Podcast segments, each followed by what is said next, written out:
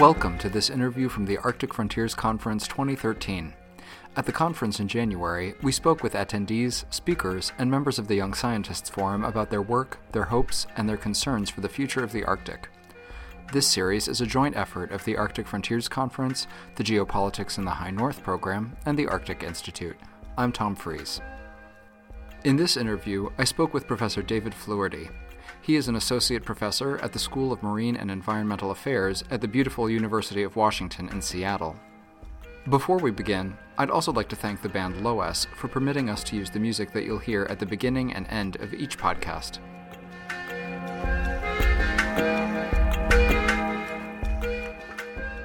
Hi there, Professor Fluharty, and thanks for taking a few minutes to talk with me today. I'd like to ask you to start by telling us a little bit about your current research and any plans that you might have for the near term future. Well, my current is, is kind of mostly for, for myself. I'm, I'm a basically a consumer of the natural science and, the, and physics of, of, of the world, but in this case, the Arctic in particular. And my main interest is, is really in, in linking that information with the management processes and trying to understand how to, how to better um, ensure that we have good management in the future. The my prime area of, of interest is in what I would call ecosystem-based management, and in this case, uh, in right now, is is looking at fisheries because it's a very concrete area of of, of uh, both science and research. And if you solve a lot of the issues that are related to fisheries, you've solved a lot of the concerns that many people have about about the the ecosystem in general. So I see that as a, a, a very useful way to get in, inside of the, um, the thing. And so my my my main interests have been uh, in in the focus on uh, the Bering Sea and um, Alaskan fishery management, but much of what I do applies uh, in in other other parts of the world as well. Before you took on your current role at the University of Washington, were there any unusual or surprising steps that you took in your career? Well, I mean, I mean, I started off in forestry with the idea that I was going to get into um, marine or get into terrestrial land resource management and, and, protection.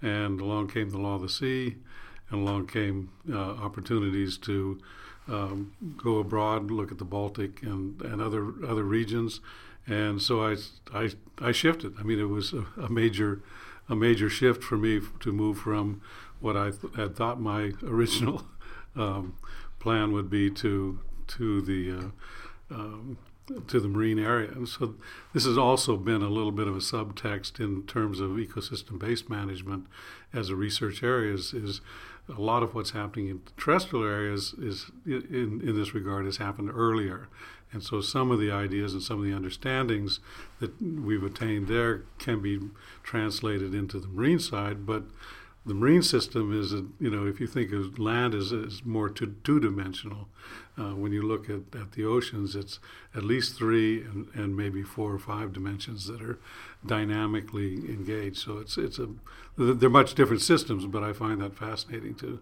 to be thinking of them in, in those terms. As you're doing your research, how do you think your work is contributing to a better future for the Arctic, uh, whatever that might mean to you? Well, I guess I guess I would say that I I'm really doing this for the next generation. Um, the students that I have now and the students with whom I'm working, uh, I see as the people who are going to be inheriting the problems that my generation has not been able to uh, solve and uh, to do my best to prepare them for for their future and to, to be effective in, in the future so that it's not things it seems to me like the information our understandings are are changing so quickly. What are the things that they can fall back on and and and rely on as as a, as kind of a backbone uh, versus what how how how do they have to be nimble and on their feet to to pick up on new new trends and and to to think in new terms about this and it's it's really exciting because uh, students are very quickly able to move ahead of wherever I am, and you know, it, it feels really good to be left behind. Since you're focused on ecosystem based management, I would imagine that part of that is having some measure of understanding of all of these different moving parts. As you observe all of these different areas, what do you think is still missing from the conversation about Arctic science and Arctic policy?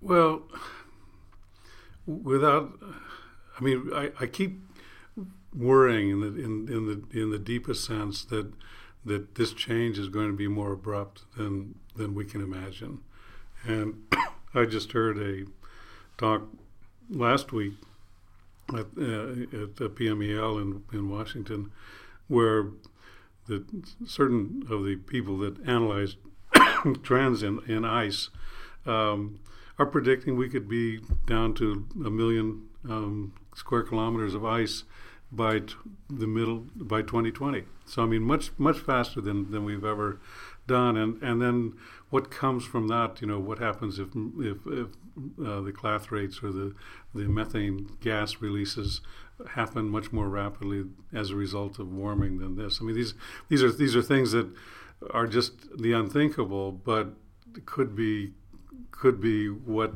what's coming up. We we we tend to think of global climate change happening in, in sort of a over a long period of time and and um, and fairly gradually. Uh, but um, I'm I'm become, becoming less and less confident that that's that's the model that, that's going to work. And so, how do you you know how do you how do you get around that? And so, in terms of what's really missing, even in that dialogue, is helping society look at what it really wants. What's the legacy that it wants to have, and to what extent can can it control that legacy under these these new conditions? We're un, we we really haven't invested in understanding ourselves mm-hmm. in terms of what is it that that motivates us why what what do we really want and or, or how do we behave under conditions of of forced adaptation. And you know, I, you know, the, the, in in a sense, we can say, well, we must be pretty darn adaptable because we're constantly doing that. We're we're doing this, and so, so, you know, you you kind of reach this point where you say, it's going to happen anyway. Um, what, how how do you help society understand it? Uh, but we're talking, you know, mostly here at this conference at the world that is is um, has the funds, has the technology, has the the the opportunity to actually take the the unpleasant parts off and and keep the pleasant parts. Whereas you go to other parts of the world where where extreme heat, extreme drought, extreme all these extremes are happening, and they are very little prepared and will suffer greatly. I mean, there's there's um, I mean, it, I just can't believe the temperatures that I've been seeing from Middle East. You know, I mean, I didn't even know people could live at 122 degrees. Is this your first Arctic Frontiers, or have you been here before?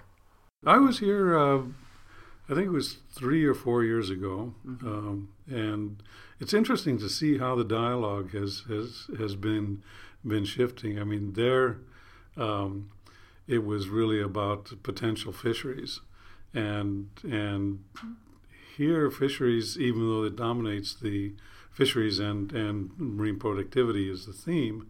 Um, and so that shipping and and uh, tourism and um, uh, energy are are really the things that are driving what's going in in the Arctic today. I mean, I think Harald Loeng's talk today basically said, you know, don't expect to see a big new fishery occurring in in the in the Arctic Sea. It just isn't, you know, it's not within the realm of of the thinking of the current ecologist, fisheries ecologist, and he's one of the preeminent ones. So you've seen several of these. Um, what do you see as the value of events like Arctic Frontiers? Well, it's I, I didn't know what to expect, other than I knew the first time that this was the largest gathering related to um, uh, the Arctic and the, you know, when when you go online and start looking back and see the presentation, seeing the wealth of material that's archived on the site, um, it's it's phenomenal. I mean, it's it's a it's a teaching resource that that I know is n- not being exploited. Um, several of my colleagues teach a course uh, in the fall on on Arctic, and this this time was focused on Arctic shipping and Arctic energy. And when when they heard that I had been invited to give a talk here, they were all very jealous that they couldn't come. So there's there's a um, a, a real interest.